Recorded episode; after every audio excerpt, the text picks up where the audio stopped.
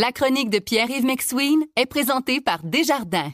Quels que soient vos objectifs, nos conseillers sont là pour vous accompagner tout au long de votre parcours financier. C'est 23. Voici la chronique économique de Pierre-Yves McSween.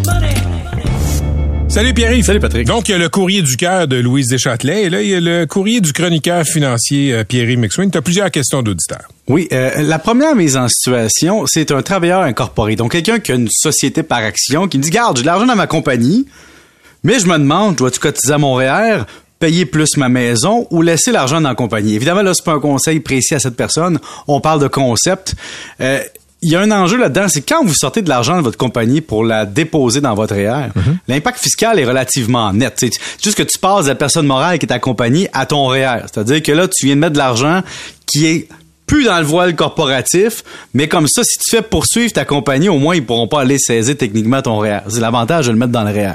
Par contre, le REER, quand tu as 71 ans, de donné, faut que tu retires ton REER ou tu transformes, tu transfères ça à ton frère. Et donc, tu vas avoir des obligations de retrait que tu n'aurais pas avec un Inc.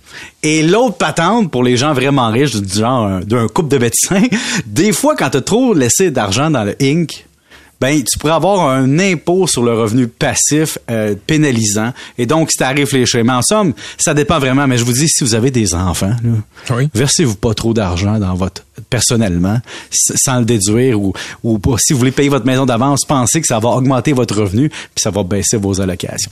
Deux- deuxième question, il y a un article dans le Journal de Montréal, Patrick, qui parle des prêts COVID. Les fameux prêts Oui. aux entreprises, là, les comptes d'urgence pour les entreprises canadiennes. Et là, on fait état d'entreprises qui, par exemple, n'ont pas fait d'argent pendant plusieurs années. Puis là, une auditrice qui me dit, coudon, là, je veux pas que tu parles de moi précisément, mais elle dit, tu sais, comment ça se peut que des entreprises disent pendant des années qu'ils font pas d'argent? puis qu'après ça, font faillite avec des prêts du gouvernement. C'est facile, tu sais, tu prends un restaurant ou une autre entreprise, si le propriétaire de l'entreprise voit qu'il y a un surplus dans l'entreprise en fin d'année, puis qu'il a pas personnellement besoin d'argent, ben il peut se verser un salaire. C'est lui qui décide combien il se verse ou elle se verse. Et donc, si par exemple, j'ai 15 000 de surplus dans mon entreprise, je me verse un, un salaire, ben il y a plus de surplus dans l'entreprise. Donc, tu peux arriver, comme on dit, break-even pendant 10 ans parce que tu t'es versé un salaire d'entrepreneur.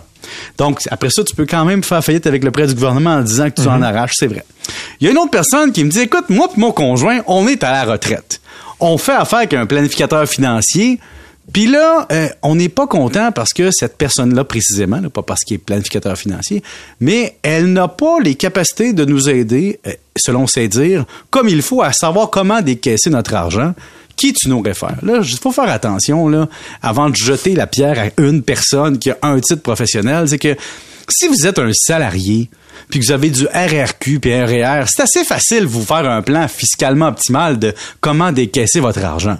Mais si vous arrivez à votre conseiller ou votre planificateur financier dans, dans votre gestion privée, puis que là, vous lui dites, écoute, nous autres, on a des blocs, des placements privés, des REER, RRQ, un régime de retraite du conjoint, des immeubles à revenus, des actions accréditives. Peux-tu nous optimiser tout ça avec des titres à dividendes ou pas pour savoir comment on optimise? La question, c'est bien plus, quels sont les actifs que vous voulez garder? C'est quoi vos objectifs? Est-ce qu'il y a des choses sentimentales? Y a-t-il des impôts que vous préférez payer tout de suite plutôt que plus tard?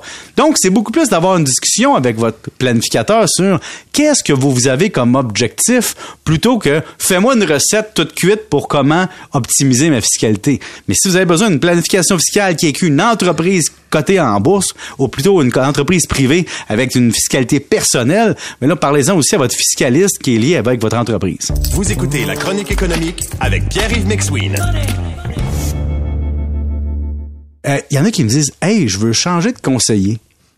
OK? Là, je vous dirais attention. c'est comme à la mode dans mon courriel.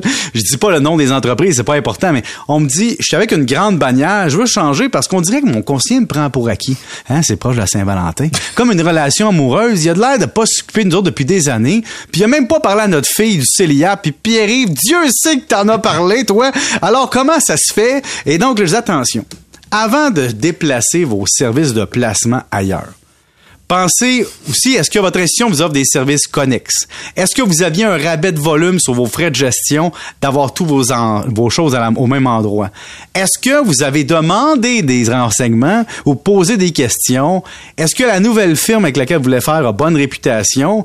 Quel genre de, gestion vous avez besoin, active ou passive? Donc, c'est pas genre vous regardez vos résultats puis vous êtes fâché, vous changez de place. Ça peut être coûteux il y a une autre personne qui me dit Ouais, Pierre-Yves, je comprends pas. Explique-moi ça. Quand ma maison augmente en valeur, c'est normal que j'aie plus de couverture d'assurance puis que je paye plus d'assurance. Veux-tu bien me dire du contre-saint maudit pourquoi mon assurance automobile me coûte de plus en plus cher puis que mon véhicule se déprécie? Ah, premier abord, c'est une bonne question, Patrick.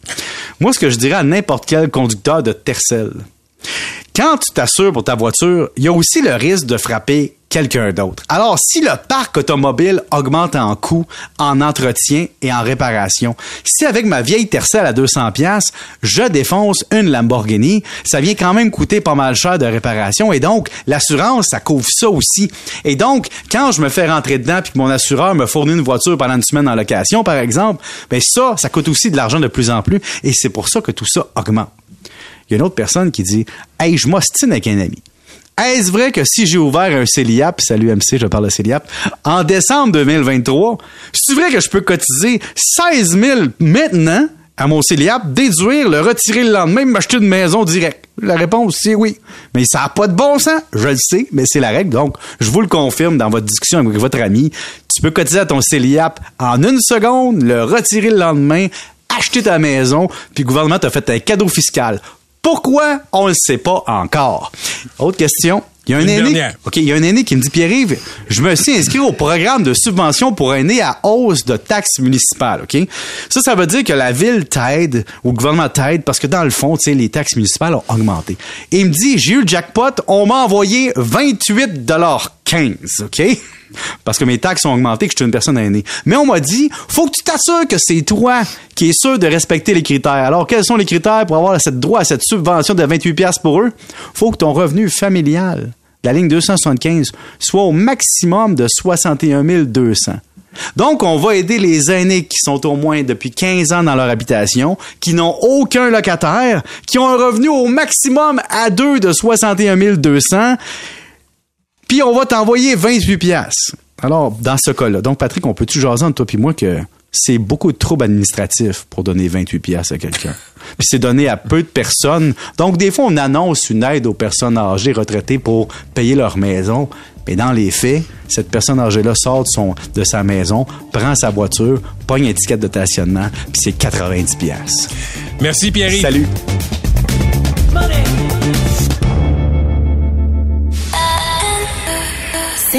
23.